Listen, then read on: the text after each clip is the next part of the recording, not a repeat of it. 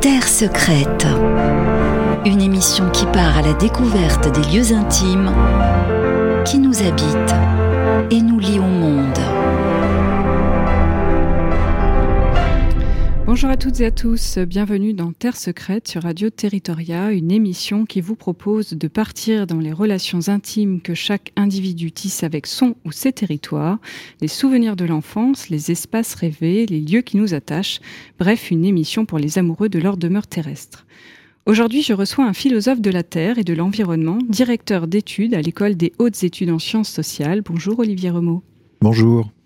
Nous allons revenir plus précisément sur votre parcours très riche hein, et fourni, mais pour tenter de vous présenter brièvement, vous êtes spécialisé dans une éco-philosophie, si je peux résumer les choses ainsi, où vous interrogez nos usages et nos rapports avec le monde non humain.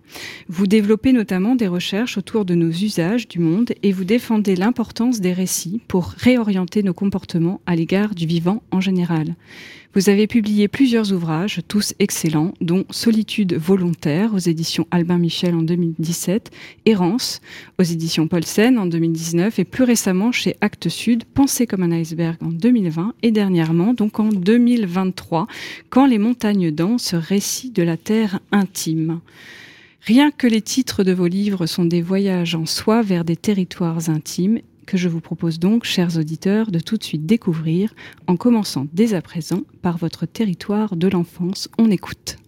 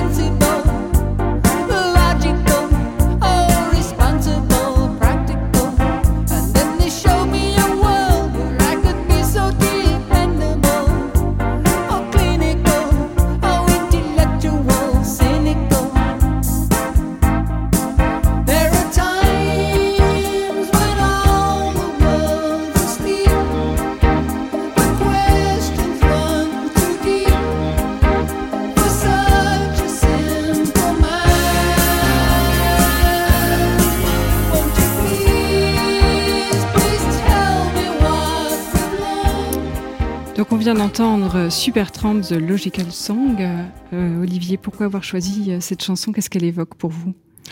Alors, d'une part, je l'ai choisie parce que je l'écoutais régulièrement. Mmh, mmh. Euh, j'écoutais beaucoup Supertramp lorsque j'étais enfant, parce que c'est une chanson sur l'enfance, mmh. qu'elle raconte quand même une espèce de séquence un peu insouciante au tout début de la chanson, liée aux arbres, à la nature, aux oiseaux qui chantent.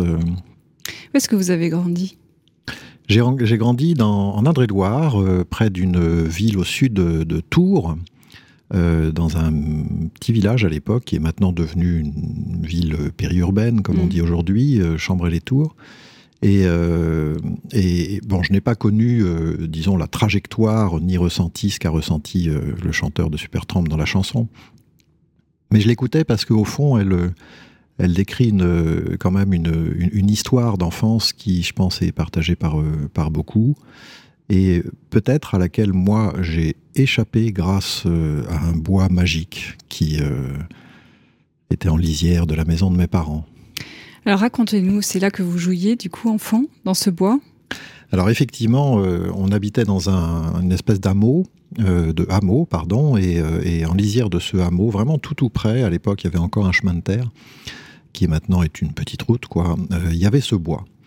Et, euh, et, lorsque je revenais de l'école, j'y passais une bonne partie de mon temps. Ça, bon, je pense que je l'utilisais aussi comme refuge, mm. euh, d'une certaine manière, comme espace d'exploration, mais aussi comme zone, sans doute, de alors d'analyse, je dirais à l'époque très sensible parce que j'avais pas les mots, j'avais pas les outils, j'avais pas les concepts pour parler comme ça. Euh, de nos relations avec euh, les non-humains, euh, mm. les arbres, mm. les mm. animaux, les plantes, les éléments. Et puis, je dis ça aussi parce que j'y allais très régulièrement avec un compagnon dont j'étais inséparable, à savoir mon chien. Et oui, ça vous en parlez d'ailleurs dans votre dans votre dernier ouvrage. Et euh, du coup, donc c'était euh, un espace que vous traversiez ou c'était vraiment l'espace de refuge dans lequel vous alliez après l'école ou ou euh, durant votre temps libre pour finalement vous retrouver. C'était un, espace difficilement traversable parce que le bois n'était pas grand. C'était pas mm. une forêt, mm. c'était un bois, hein, vraiment. Donc, euh, quand on entend ce mot, c'est tout de suite une zone plus petite. Mm. Euh, en revanche, j'avais souvent le sentiment, je le dirais comme ça rétrospectivement, que je, commençais à l'habiter. Donc, comme beaucoup, euh, j'avais construit des cabanes, mm. enfin, comme mm. beaucoup à cet âge-là, avec ce genre de, de, de, de, de bah, d'éléments de milieu naturel à côté de lui. Et, euh, et il m'est même arrivé d'y passer des, des nuits, ah oui. euh, d'y, dormir ou des, des, débuts de nuit parfois, mais je revenais un peu plus tard. Je remercie mes parents de m'avoir laissé cette liberté d'ailleurs. Oui, C'était précieux. Et, euh, et effectivement, mon chien était assez souvent là. Et bon, ça reste assez mystérieux parce que notre dialogue, évidemment, manquait de, de langage au sens euh, voilà au sens de, linguistique. Alors réciprocité non. Mm. parce qu'on partageait quand même beaucoup de gestes beaucoup de regards. Ça en fait quand j'y repense euh, aujourd'hui et j'y ai repensé pour en effet euh, écrire ce premier chapitre du, mm. du, dernier livre quand les montagnes dansent puisque je raconte ça l'échange de regards était vraiment capital. Et donc ce, ce, genre de quand même donc de réciprocité dans ce milieu là entouré d'autres animaux, d'autres mm. êtres vivants, d'autres arbres, etc. Bon, je pense que tout simplement, c'est là que j'ai eu une intuition du vivant assez forte, euh, pas forcément représentée, pas forcément interrogée, mais tout simplement spontanée. Enfin, c'est le, le, miracle de l'enfance. Hein.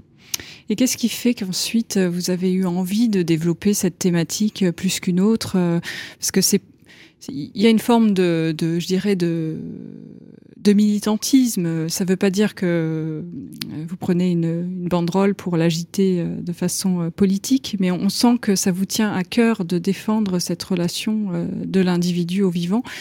Est-ce que c'est lié à, à, ces souvenirs d'enfance ou est-ce que c'est vraiment un choix? À un moment donné, il y a eu un élément déclencheur qui fait que vous vous êtes dit c'est ça qu'il faut que je fasse. Quoi. Alors, je pense que c'est exactement les deux, parce que, euh, au fond, quand ensuite j'ai grandi, donc quand je suis devenu euh, voilà, jeune adulte et que j'ai commencé à faire des études supérieures, je suis mm. parti de ce territoire-là, mm. de mon territoire d'enfance. Je suis monté dans la capitale, à Paris, pour euh, continuer donc des études supérieures. Et j'ai enclenché une formation de philosophie extrêmement classique, qui m'a d'une certaine manière éloigné, en fait, de, mm. ce, de cette intuition du vivant-là. Alors, euh, je, ne contredisais rien, ça s'est fait comme ça, tout simplement, euh, et, j'ai beaucoup de, respect, d'admiration pour cette formation classique mm. parce que j'ai énormément appris. Euh, mais il y a eu sans doute une série d'événements déclencheurs liés à l'évolution de la situation écologique à laquelle j'étais pas du tout mm. insensible au fil des années. Mais que je ne, je ne mettais pas en mots au sens de la philosophie, ni même au sens d'une écriture. Euh, voilà, ça m'interrogeait, mais, mais comme s'il me manquait quelque chose pour euh, euh, ouvrir vraiment la porte d'une écriture différente de celle que ma formation classique imposait. Mm. Alors, un des éléments déclencheurs, euh, c'est aussi une année sombre euh, en 2016 où j'ai perdu beaucoup de gens euh, très chers, mes parents, mon beau-père, avec une affreuse impression d'accident de voiture puisque tout ça s'est passé à quelques mois d'intervalle, donc des morts successives. Et, j'y ai vu comme une espèce, je pense, enfin vu, ça s'est passé au niveau des émotions, un écho précisément de la situation contemporaine. bref, tout meurt quoi. Mm. Et, euh, et c'est énigmatique, hein, mais je me suis rendu compte que dans le sillage de cette séquence-là, tragique, effectivement, j'ai commencé à écrire d'une manière nouvelle. Et j'ai eu une remontée de souvenirs d'enfance absolument incroyable. J'ai été tout simplement inondé euh, mm. par l'enfance. Euh, parce que j'avais vécu dans ce bois, par euh, mon chien, par euh, voilà. Et je me suis dit, bah, Franco, quoi, allons-y. Mm. Mm. Et oui, donc euh, finalement, Solitude volontaire, c'est aussi un, livre qui, a été écrit dans ces, dans ces moments-là. j'ai l'impression que c'est quand même le premier d'une longue série autour de cette thématique et puis aussi de euh, de confidence. Euh, j'ai l'impression que dans vos écrits, plus, plus vous avancez dans l'écriture, plus il y a ces confidences avec vos lecteurs aussi, où vous vous mm. dévoilez un peu plus personnellement qu'en tant que philosophe et puis euh, scientifique d'une certaine façon. Oui, alors je, je, veille, je suis toujours un peu, un peu ambivalent, bien sûr, avec ça, parce que je, bon, je suis assez pudique et je, je, veux pas non plus parler de moi. Enfin, euh, au, sens où ça, il s'agirait en fait de se mettre en scène, par mm, exemple. Mm. Donc, euh, si, si, je m'évoque, euh, pour le dire comme ça, c'est parce que ça permet d'évoquer d'autres êtres. Mm. à fait, et, effectivement, solitude volontaire était un peu déjà un jeu autour de ça, c'est-à-dire que, au fond, c'était une, c'est une critique un peu de, du mythe de la, de la, recherche de solitude, de, de l'idéal de solitude. En deux mots, euh, quand on cherche à être seul, c'est qu'on n'est on n'est pas seul. Euh, demander à quelqu'un qui est vraiment seul s'il veut être seul, non. Donc, euh, quand on veut faire un pas de côté pendant quelques mois, quelques semaines, etc., par exemple en, en, nature, pour reprendre cette expression, hein, voilà, en nature, ça veut dire, mais reprenons-la comme ça, eh ben, c'est parce que, c'est ce que je dis dans le livre, on veut faire le point, pourquoi pas, on veut se concentrer, se recentrer sur soi, enfin on entend tout ça. Mais au fond, moi je pense que c'est surtout pour mieux revenir en société, et c'est pour ça que je dis que la solitude volontaire reste une passion extrêmement sociale, c'est que on calibre en fait l'outillage qui nous permet de bien revenir parmi les autres et de euh, rééquilibrer nos relations, euh, puisque l'une des raisons assez régulières pour lesquelles euh, on fait un pas de côté, c'est qu'il y a quelque chose qui fonctionne mal dans, le, dans la sociabilité, ou il y a un échec, où il y a une agression, une agression, où il y a, où il y a une mort, d'être cher, etc. Mm. Bon. Mm. Donc voilà, et, et, je me rendais compte qu'en effet, eh bien, euh, lorsqu'on se trouve dans un milieu naturel et puis qu'on se dit parfois, ouf, je suis enfin seul, c'est une erreur totale. On est tous sauf seul. Bien sûr, il y a moins d'humains, mais il y a tellement d'autres êtres autour de nous. On est observé, on est senti, on est repéré. Enfin bon, dès le moment où on met le premier pied quelque part euh, dans une montagne, en forêt, euh, même près de la mer. Mm. Vous voyez, donc, donc la solitude volontaire est, est, une, est une recherche absolument louable, extrêmement agréable lorsqu'on arrive dans des lieux magnifiques, mais il faut pas se tromper, on n'est pas, on n'y est pas seul. Et puis vous le, vous le, vous l'écrivez très bien d'ailleurs dans ce livre, c'est-à-dire que la solitude, quand elle est choisie, oui, quand elle devient subie, c'est un véritable cauchemar finalement. Et... C'est ça. Je, je pense qu'il faut, faut, veiller à ce distinguo euh, qui, qui, est au cœur de, des sciences sociales, mais au cœur de notre vie ordinaire. Il ne faut pas confondre la solitude volontaire avec l'isolement mm. social. Mm.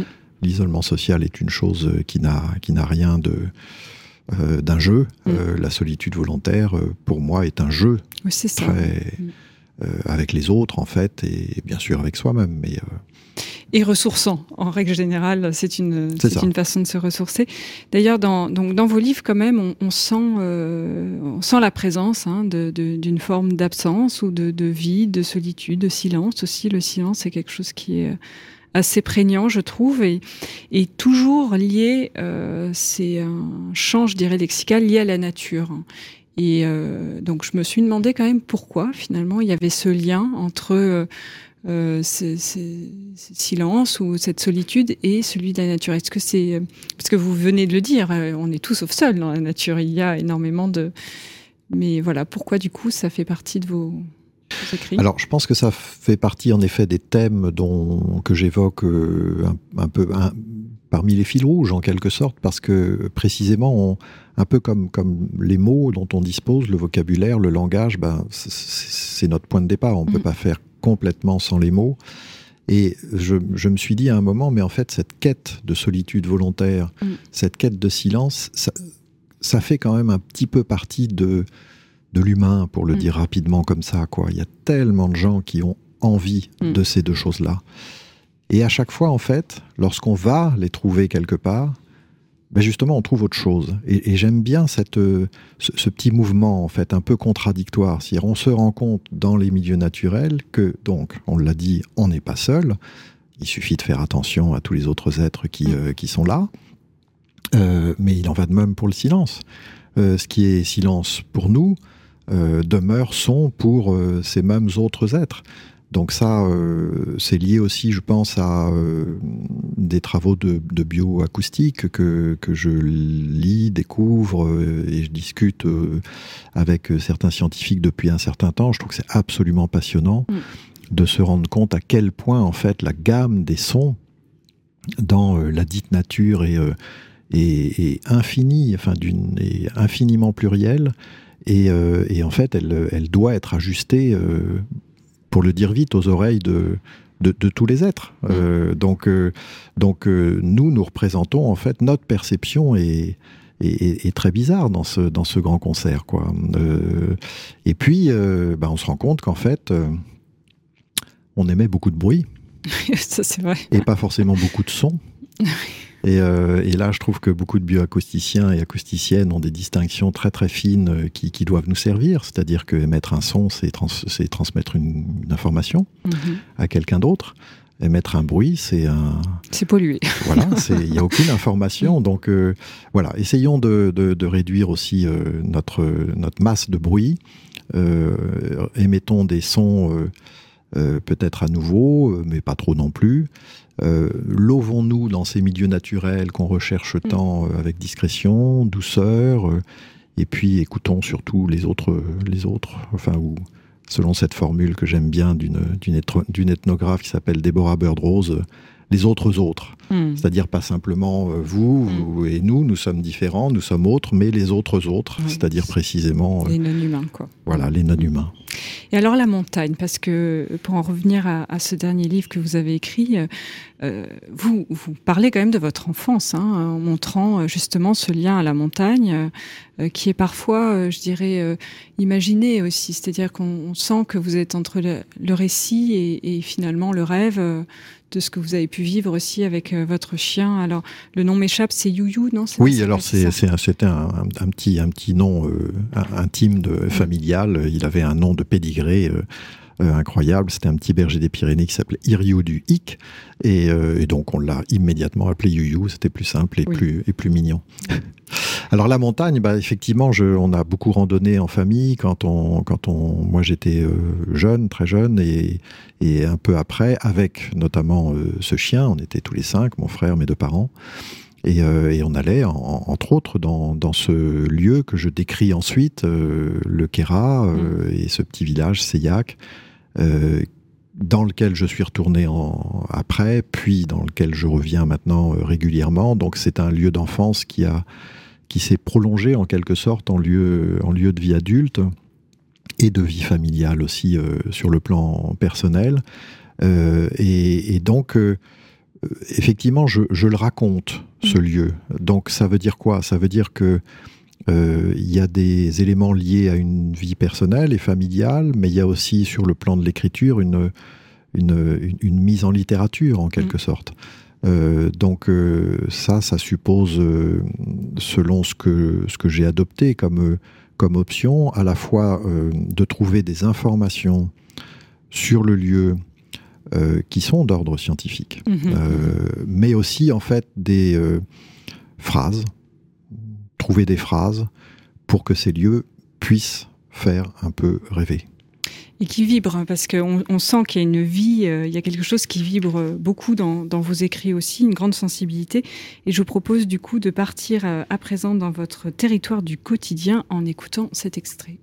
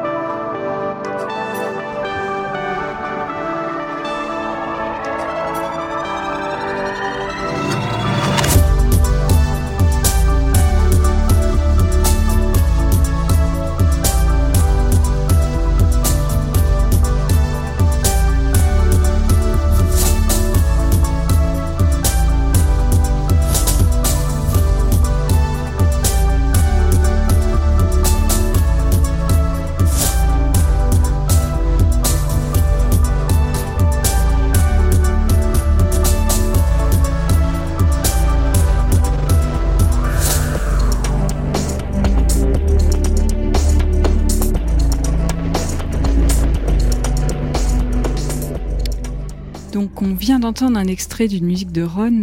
Olivier Rebaud, pourquoi avoir choisi ce morceau? Alors ce morceau s'appelle Temple Roof, donc d'un ancien aéroport dans la ville de Berlin, qui est maintenant utilisé à titre public, bien que son destin reste un peu suspendu chaque année à un autre type d'usage. Pourquoi? Bah Aussi parce que euh, j'ai et on a familialement passé euh, beaucoup de temps, on a habité euh, dans cette ville. D'accord. pendant plusieurs années. Et que, et que bien sûr, c'est une ville incroyable et que simplement, du point de vue plus personnel, ça a correspondu à une phase de ma vie où, en fait, j'ai connu une espèce de sentiment de liberté euh, inédit euh, pour moi d'une certaine manière, surtout dans un milieu urbain. Et euh, je pense que c'était lié aussi à un empilement en fait de, de tâches liées à l'écriture de ma thèse qui, on le sait, est toujours éventuellement un passage quand même compliqué. voilà, lourd qu'il faut, terminer, mm, quoi. Mm. Et, et, voilà, je, je, suis parti. On est parti juste après ça. Et c'était magique et absolument euh, incroyable. Au moins pendant six mois, je me rappelle les six premiers mois de séjour dans cette ville. C'était euh, tout est possible. vous y êtes resté longtemps du coup? Alors on y est resté euh, plusieurs années, très concrètement presque trois ans, et puis on y est, surtout on y revient depuis, puisque donc nos deux enfants sont nés là-bas. Ah oui. Et, et, donc ça a créé une espèce de nécessité euh, interne à la famille et, euh, et, puis à titre professionnel. Euh, je, je, suis réinvité régulièrement en Allemagne. Enfin, j'ai mm, beaucoup de mm, liens mm. avec avec l'Allemagne et, et, Berlin notamment. Donc voilà, cette, cette, ce passage musical parce que ça m'évoque ça. hormis le fait que j'adore ce, ce, ce, compositeur, sa musique et puis et puis ce, ce type d'écriture en fait des lieux aussi, parce que on trouve dans la musique électro pas mal de rapports mm. aux, lieux, euh, mais, euh, mais et aussi pour une raison précise, supplémentaire, c'est que voilà, j'habite à Paris euh, aujourd'hui et depuis, depuis longtemps. En fait, c'était des allers-retours, hein, mais depuis mes 18 ans, comme je le disais tout à l'heure, je suis monté à Paris pour faire mes études mm. supérieures et depuis j'y reste. Et, euh, et il est vrai qu'avoir vécu ailleurs, euh, on, nous avons vécu aussi à Vienne, en Autriche, euh, quelque temps, euh, mais Berlin euh, nous a pas mal marqué, euh, crée chez moi un sentiment à la fois étrange et extrêmement agréable, un sentiment de double permanent. Mmh, mmh. C'est-à-dire que je, à la fois je ne me sens pas parisien, euh, en même temps, je prise euh, sa vie culturelle, euh, sa vie nocturne, son ambiance de quartier, enfin tout ce mm. qu'on peut trouver d'extrêmement agréable dans Paris.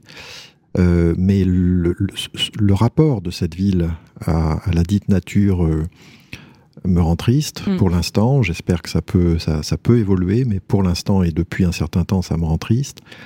Et il est vrai que ces villes dans lesquelles on a vécu, qui peuvent euh, offrir aussi beaucoup de béton, hein, mais euh, ont une ceinture verte, ou du moins des, issues possibles, euh, qui sont vertes aussi dans des forêts, à Vienne, vers la chaîne alpine, voilà, entre Vienne et les Alpes, il y a 100 km de forêt. qui procurent vraiment des, sentiments là aussi de liberté absolument incroyables. Euh, et, ça, ça me manque énormément à Paris. De sorte que, à, bien des reprises, je, me trouve dans la situation suivante, c'est que euh, je, je, je, traverse des lieux à Paris où je vois apparaître euh, parfois euh, des lieux berlinois, des lieux viennois, d'autres lieux de ville éventuellement, et cette stratification en fait du territoire urbain que j'habite me, me, me, hante, enfin au mm, sens mm. très simple du terme, c'est-à-dire qu'il y, y, a des fantômes en fait liés à d'autres séjours dans d'autres villes. Les territoires se superposent et, euh, et, je trouve ça extrêmement agréable parce que parce que ça développe l'imagination. C'est ce que j'allais dire, ouais, voilà. c'est une évasion euh, mentale. Tout mm. à fait. Et, et parfois c'est au détriment du lieu que je suis en train de traverser, mais parfois c'est à sa en sa faveur. Donc, euh, donc ça rend aussi euh, le, le, cheminement euh, mm. presque plus mobile, enfin sur le plan de l'imagination, du moins je le vis comme ça. je m'en suis rendu compte au retour en fait de, de, de, Berlin. Il y avait une autre ville dans la ville où j'habitais, à savoir Paris, au retour donc, donc de Berlin. Et, et, cette espèce de fantomisation en quelque sorte de, du territoire dans lequel j'habite par d'autres territoires dans lesquels j'ai habité et où éventuellement je reviens régulièrement, euh, me rend assez joyeux parce que euh, c'est aussi une manière d'habiter. C'est ce que j'allais euh, dire, c'est des lieux qui vous habitent en permanence et que vous mm. portez en vous, donc c'est assez beau. Et alors comment vous faites quand vous êtes à Paris, donc dans votre territoire du quotidien, pour aller renouer, je dirais, avec, avec le vivant ou les autres autres que qui vous sont chers et que vous n'avez pas sous votre fenêtre. Si je... Non, j'ai vraiment pas sous ma fenêtre voilà. ces, ces autres autres et, euh, et euh, bah c'est une question difficile, enfin taraudante, parce que parce que ça ça nécessite des pas de côté en mm. fait. C'est euh, donc euh, donc euh, un tout le monde euh, ne peut pas le faire. Enfin là je mm. parle en général. Mm. et puis moi non plus, à titre personnel, je peux pas le faire tout le temps non plus. mais parfois je m'y autorise, on s'y autorise et et à ce moment-là, faut faut en profiter vraiment à fond en quelque sorte. Donc faut faut dégager les, bonnes opportunités dans l'agenda, tout simplement. Il mm, mm. faut trouver euh, des lieux euh, autres qu'on puisse rejoindre euh, aujourd'hui et depuis un certain temps aussi dans des conditions écologiques qui aient du sens. C'est-à-dire, voilà, arrêter de prendre l'avion. comme, comme on pouvait tous et toutes le faire avant. Euh, enfin pas tous et toutes, mais euh, beaucoup. Euh, donc prendre le temps aussi mm. hein, de, de, de, prendre le train ou, ou d'autres moyens sur place. ça paraît des détails, mais, mais aujourd'hui, on le sait, hein, de décarboner la mobilité, ça induit un rapport au territoire mm. à la fois nécessaire, mais pour beaucoup d'entre nous, nouveau. Donc, bah, tout simplement, rejoindre la montagne, aujourd'hui, ça n'a pas de sens, bien sûr, de, prendre l'avion pour aller faire du ski, ça n'en a jamais vraiment eu, vraiment eu d'accord, mais, mm. mais bon, encore moins aujourd'hui. Mm. Euh, voilà, donc euh, c'est du pas de côté parce mm. qu'il est vrai que Paris, euh, Paris manque de, de, vivants avec un, avec un S. alors, une fois qu'on a dit ça, il y en a quand même. Oui, heureusement. Il y, en a quand même. Il faut, faut, les, faut les regarder, il faut aller les chercher dans les détails. Euh, bien sûr. Mais euh, voilà, je pense que ce serait évidemment une très très bonne idée que, que Paris euh, devienne un peu plus verte. Ça, c'est le moins qu'on puisse dire. Est-ce que vous avez une pièce en particulier qui, dans laquelle vous aimez finalement vous retrouver comme vous vous retrouviez dans votre bois enfant? Est-ce qu'il y a un ah, je, pense que l'équivalence est impossible à, trouver. En mm. revanche, là où j'habite, donc dans un appartement, c'est pas une, maison. Euh, euh, difficile à Paris de toute façon. Mm. Euh, c'est, il est vrai que j'aime, en fait, j'aime la cuisine. c'est une cuisine suffisamment grande, pas très grande, mais suffisamment grande pour ressembler à une pièce mm-hmm. dans laquelle finalement on se retrouve souvent. Euh, y compris même lorsque rien n'est lié, bien sûr, à la cuisine. Donc c'est une pièce d'habitation, en fait, mm. supplémentaire. Et, euh, et, voilà, après avoir constaté qu'on y passait euh, pas mal de temps, bah, je me suis rendu compte que oui, c'était une pièce de vie que, que, que j'aimais bien et probablement autant que un bureau mm. entouré de livres que je chéris, bien sûr, mais mais voilà, les bureaux de plein air me satisfont aussi. Donc, euh, mm. donc voilà, en ce qui concerne l'appartement, peut-être d'une manière étonnante, mais je dirais euh, pourquoi pas la cuisine. Et vous écrivez dans votre cuisine?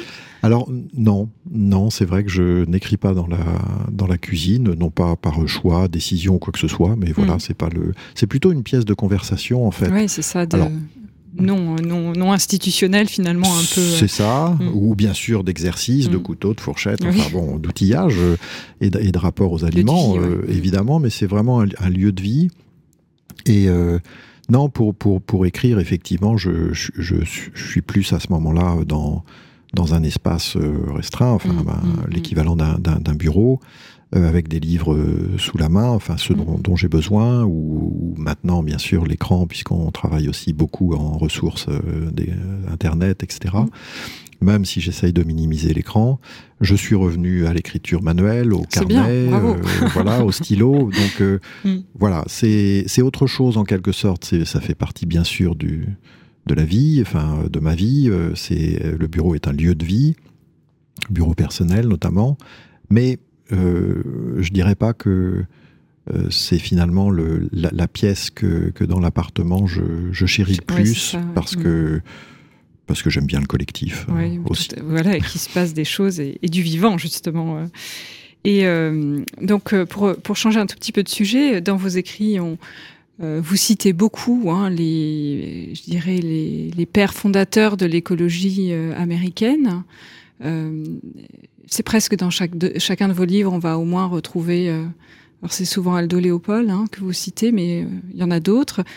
Euh, pourquoi finalement euh, déjà ces auteurs? Est-ce qu'ils vous ont particulièrement marqué et ils ont dessiné une carrière euh, chez vous? Ou comment ça se fait que finalement vous fassiez beaucoup référence à eux et pas à d'autres qui pourraient être des auteurs allemands ou français? Alors il y a, des pères fondateurs, puis il y a des mères fondatrices. Hein. Il y a, il y a les, il y a les Rachel Carson, il, y a les, il, y a les, il y a les Nan Schaeffer, de, dont mm. on a complètement oublié le nom, mais qui, a écrit de très très beaux textes. Et euh, je, veille aussi à rééquilibrer un peu la balance de, ce point de vue-là. En fait, je me rends compte que ce c'est pas au préalable quelque, quelque chose que je décide, euh, mais euh, il y a des textes qui marquent. Hmm. Et puis, au fond, je cherche pas à utiliser des textes qui me marquent pas. Euh, parce que éventuellement il faudrait les utiliser. Quand je dis des textes qui marquent, c'est-à-dire euh, pourquoi pas des textes qui à la fois combinent justement une exigence de style. Mm. Je, moi, c'est vrai que je fais très attention euh, aux gens qui cherchent à trouver les bonnes phrases. Et, puis, et puis qui opèrent quand même des, séries de décalage dans, le, dans le, le, regard qu'on porte sur les choses qui ne sont pas des choses, mais qui sont des êtres. Euh, et, les noms que vous avez évoqués euh, en font partie, euh, tout simplement. Donc, quand on lit l'almanach d'un comté des sables d'Aldo Léopold ou La montagne vivante de Nan Schaeffer, dont mm. je parle beaucoup mm. dans le dernier livre, c'est tout simplement des textes sublimes, mm. magnifiques, et qui fonctionnent automatiquement comme, comme des classiques, tout simplement parce que, enfin, pour une raison évidente, ils sont lisibles par tout le monde. Oui, c'est vrai. Et, je trouve que ce, cet élément euh, en, matière d'écologie, euh, aujourd'hui, euh, sachant que les enjeux quand même, c'est tenir compte de tous les vivants, y compris, je milite un peu pour ça, pour brouiller la frontière entre le mort et le vivant, l'organique et l'inorganique, mm. y compris donc les éléments, les matières, voilà. Eh bien, lorsqu'on trouve des textes qui sont limpides, en même temps profonds, bien écrits, mm. voilà, faut les valoriser. C'est bien, et c'est bien de le faire parce que je, trouve qu'on manque toujours de finalement de de ces, de ces petits clins d'œil euh, à ceux qui nous précèdent finalement. On va partir à présent dans votre territoire rêvé euh, qu'on va découvrir et juste avant on écoute.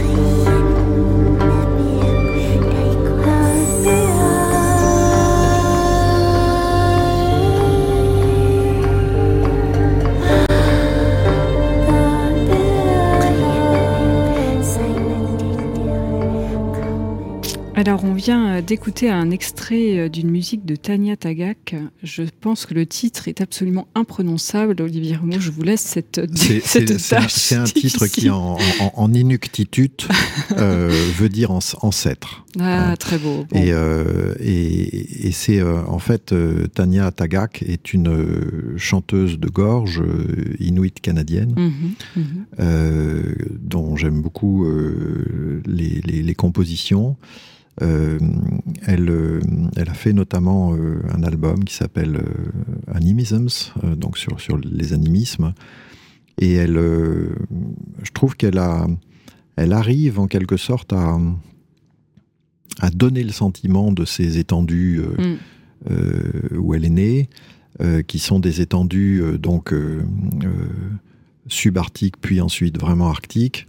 Euh, et ce, Grand Nord, ce fameux Grand Nord, qui, euh, enfin, dont on a des représentations euh, à la fois paradoxales et très, très attractives, très attrayantes, et puis en même temps on se dit c'est tellement hostile, on sait que ça a été des lieux de conquête, enfin. Donc il y, a, tout un imaginaire, et je trouve qu'elle, elle nous présente autre chose en quelque sorte, c'est-à-dire que l'imaginaire qu'elle présente, c'est bien sûr celui des populations autochtones qui ont été notamment délocalisées. Euh, sa famille a vécu ça et, elle, met en scène des rapports euh, assez, assez, assez sauvages euh, au territoire, mais en un sens très intéressant. C'est-à-dire, le, sauvage, c'est aussi ce qui apparaît, ce qui disparaît, qui tantôt se manifeste, tantôt ne se manifeste pas, tel animal dit sauvage donc. Donc faut apprendre à, vivre dans ces territoires avec des êtres qui apparaissent et qui disparaissent. Mm. Euh, qui parfois sont euh, euh, source de menaces, mais souvent pour des raisons qui viennent de nous, c'est qu'on empiète sur leur territoire, et puis parfois sont le plus souvent, hein, sont extrêmement bienveillants. et donc, c'est ce rapport au sauvage, je trouve, voilà, elle, le met en musique. Alors en plus, quand elle se met à chanter avec, euh, avec cette pratique hein, de, de, chant de gorge, c'est c'est assez, assez mm. étonnant, mm. c'est très beau, c'est puissant, enfin, c'est presque un son de la terre en quelque mm. sorte. Et, euh, et, elle a collaboré avec Björk. Euh, voilà, on voit que ce sont vraiment des espaces qui, alors, qui font rêver, mais alors non pas au sens de l'idéal euh, du pas de côté, de la fuite mm. euh, euh, de, l'homme et de la femme occidentale, mm. mais au, sens où, en fait, le rêve ici fait partie de la vie quotidienne, du fait des animismes. Donc, on est pénétré, en quelque sorte, dans la nuit par des esprits animaux, par les esprits de ses ancêtres, d'où le titre du morceau qu'on a, qu'on a mm. écouté. Et on voit bien que ça peut aussi évoquer le, nappé, par exemple, des aurores boréales. Mm. oui, le lointain, enfin, il y a quelque chose de Pourquoi pas? Voilà, je trouve que c'est... Mm. Elle, elle, elle, nous présente, en fait, un rapport euh, à ces espaces-là qui euh, font du rêve un élément de la vie euh, quotidienne et qui, du coup, bien sûr, nous oblige à, nous décaler un petit peu, puisque... Mm. Puisque nous, le rêve, disons, ne fait pas vraiment partie de notre vie quotidienne, c'est quelque chose qu'on se met à pratiquer involontairement euh, la nuit, la nuit hmm. uniquement. Et donc, si vous deviez vous téléporter là maintenant tout de suite, c'est euh, dans ce grand nord canadien que vous aimeriez aller? J'ai l'impression que la forêt vous hante hein, quand même. Effectivement, c'est un espace. Euh, Alors en fait, j'aime beaucoup, je, je, le dirais comme ça, j'aime beaucoup les lieux qui paraissent inhabités hmm. et à propos desquels on se rend compte qu'en fait, ils sont très habités. Mais toujours pareil, euh, par ces, fameux autres autres, il faut simplement euh, euh, focaliser un peu plus son attention ou au contraire se, la, relâcher, enfin, vous voyez, c'est-à-dire se rendre plus mhm, disponible, mhm. être un peu, un peu moins lourd dans son empreinte sur un territoire, se rendre plus léger, plus discret, apprendre soi-même aussi à disparaître, à pas toujours être là. même si une fois de plus, quand on essaye de disparaître, de toute façon, tout le monde autour sait que vous êtes là. Mais euh, voilà, s'alléger. Je pense que euh, quand on arrive à s'alléger, c'est difficile. Euh, dans ces étendues qui paraissent si dénuées de vie, alors qu'elles ne le sont pas, eh bien, on voit des vies inattendues, au moins de nous, surgir. Et j'aime beaucoup ces endroits. En fait, ces fameux déserts blancs ou autres, qui sont tous sauf désertés. Et effectivement, dans ces cas-là. Ils sont un peu dépeuplés quand même. Alors, ils sont dépeuplés au sens des humains. Mm. Euh, en un autre sens, disons, plutôt que les vivants se répartissent autrement. J'aime beaucoup citer euh, cet exemple de, Barry Lopez, euh, qui nous laisse comprendre qu'en fait, définir par exemple ces, ces régions-là, le Grand Nord, le fameux Grand Nord, par la disparition de, des arbres, mm. cette fameuse limite des arbres, une expression qu'on utilise aussi en montagne est une erreur parce que c'est les arbres verticaux qui mmh. disparaissent. Mais mmh. en fait, il suffit de mettre le genou euh, un peu en tourbière, de se pencher, et mmh. on se rend compte que il y a des boulonnins, il y a des saules de Richardson qui, euh, qui poussent à l'horizontale, qui vont chercher l'eau, et au fond, on se met, quand on arpente ces territoires, à marcher sur des forêts. oui, c'est vrai, il y en a euh, beaucoup. Voilà. Donc il y a des forêts invisibles dans le Grand Nord, et on se penche un peu plus vers le sol et on voit ces forêts alors, quelles expériences vous faites au niveau, euh, je dirais, quand vous êtes immergé comme ça dans cette nature euh, Je ne sais pas si vous y avez encore un chien et si vous arpentez ces lieux euh, accompagnés, mais qu'est-ce que vous, qu'est-ce, que ces lieux génèrent chez vous? Qu'est-ce que ça transforme finalement? Alors, je, n'ai plus de chien depuis, depuis la mort de, ce, de ce Yu mmh. autour, Irremplaçable, autour de mes 15 ans. Mmh. Probablement irremplaçable. Et puis, et puis après, je suis parti donc mm. de, de, Touraine, euh, monté à Paris, comme on le disait. Et puis, c'est, enfin, de mon point de vue, c'est insensé d'avoir un chien en appartement. Mm. Donc, euh, donc voilà, la chose a, en, quelque mm. sorte, enfin, le dossier a été refermé. Euh, qu'est-ce que ces lieux génèrent en moi? Bah, je, pense qu'il y a ça génère en moi un, énorme, une énorme possibilité de décentrement. Euh, une sortie possible de sa coquille égotique, euh, disons-le comme ça, euh, parce que parce qu'il est vrai que, que, des étendues à perte de vue donnent envie, enfin, au moins pour moi, me donne envie d'être absorbé hein, par, ce, par ce qui paraît être un grand vide mais qui ne l'est pas. Je, voilà, mm, être absorbé mm, mm. par cette contradiction-là. quoi. C'est une forme de symbiose finalement entre. Oui, je pense qu'il y a, oui, il y a, une forme de, symbiose. Je laisse la psychanalyse tirer les fils euh, de tout ça, euh, peu importe ici. Mais, euh, mais ce que je vois surtout moi comme, comme profit personnel, c'est que au fond, dans ces lieux-là, on n'est plus très esprit. On est d'abord corps. Euh, et, ça, je trouve ça extrêmement intéressant parce que euh, on se rend compte que l'écologie a besoin de cette plateforme sensible aussi. Mm. Et que si on n'arrive pas à réveiller un peu nos corps, c'est-à-dire euh, nos sens, hein, pas simplement la vue, l'organe de la connaissance, mais aussi le toucher, mm. l'odorat, etc., bah, on, est amputé quand même mm. beaucoup et, sans une palette sensible large qui devrait, être, qui devrait être la donne normale, euh, je ne sais pas si, euh, si en fait euh, on, peut, on peut comprendre vraiment tous les enjeux, enfin on peut les comprendre de manière abstraite, mais, mais c'est bien aussi de, que ça résonne mm. en soi. Quoi.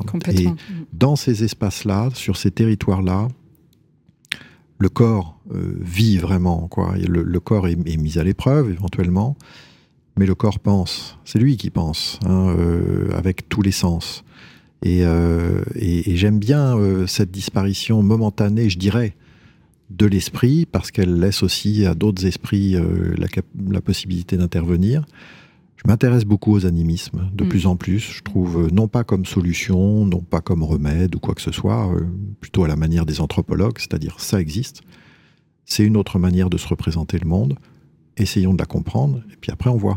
Une autre façon de l'habiter aussi, c'est ça qui. C'est une autre façon d'habiter le mm. monde, et de toute façon, dans ces territoires-là, euh, les animismes euh, non pas sont la règle, pas du tout, mais ils sont là. Donc, mm. Euh, mm. donc il faut bien sûr tenir compte de, de toutes ces manières d'habiter le monde, surtout lorsque ces territoires se détruisent de plus en plus, et que donc on a besoin aussi des savoirs des personnes qui y habitent pour tenter éventuellement de les restaurer, de les renaturer, etc.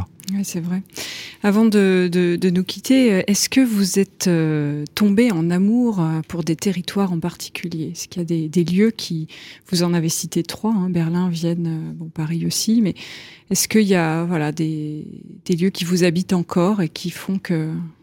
Alors, il y a, un lieu que, que, je décris dans le, dans le dernier livre, dans, dans, les, dans les montagnes, que, que j'aime beaucoup. C'est vrai, au-dessus de ce petit village de Seillac, dans, dans, un, dans un bras de vallée haute, qui s'appelle la Haute-Vallée du Cristillan, tout au fond. Voilà, il y a, y a, un massif montagneux que j'aime beaucoup pour, pour plein de raisons. J'y ai passé du temps, je raconte le temps mmh. que j'y ai passé, et puis ça ouvre à une réflexion sur sur la Terre avec un, grand T, mais parce qu'on a une formation géologique qui est géniale. Euh, c'est, on trouve en, haut et sur les versants de ce massif des lambeaux de, croûte océanique. Donc l'ancien bas se retrouve en haut aujourd'hui, mm. Et, cette, euh, cette sensation de marcher au fond d'un océan euh, en montagne, j'adore. Mm.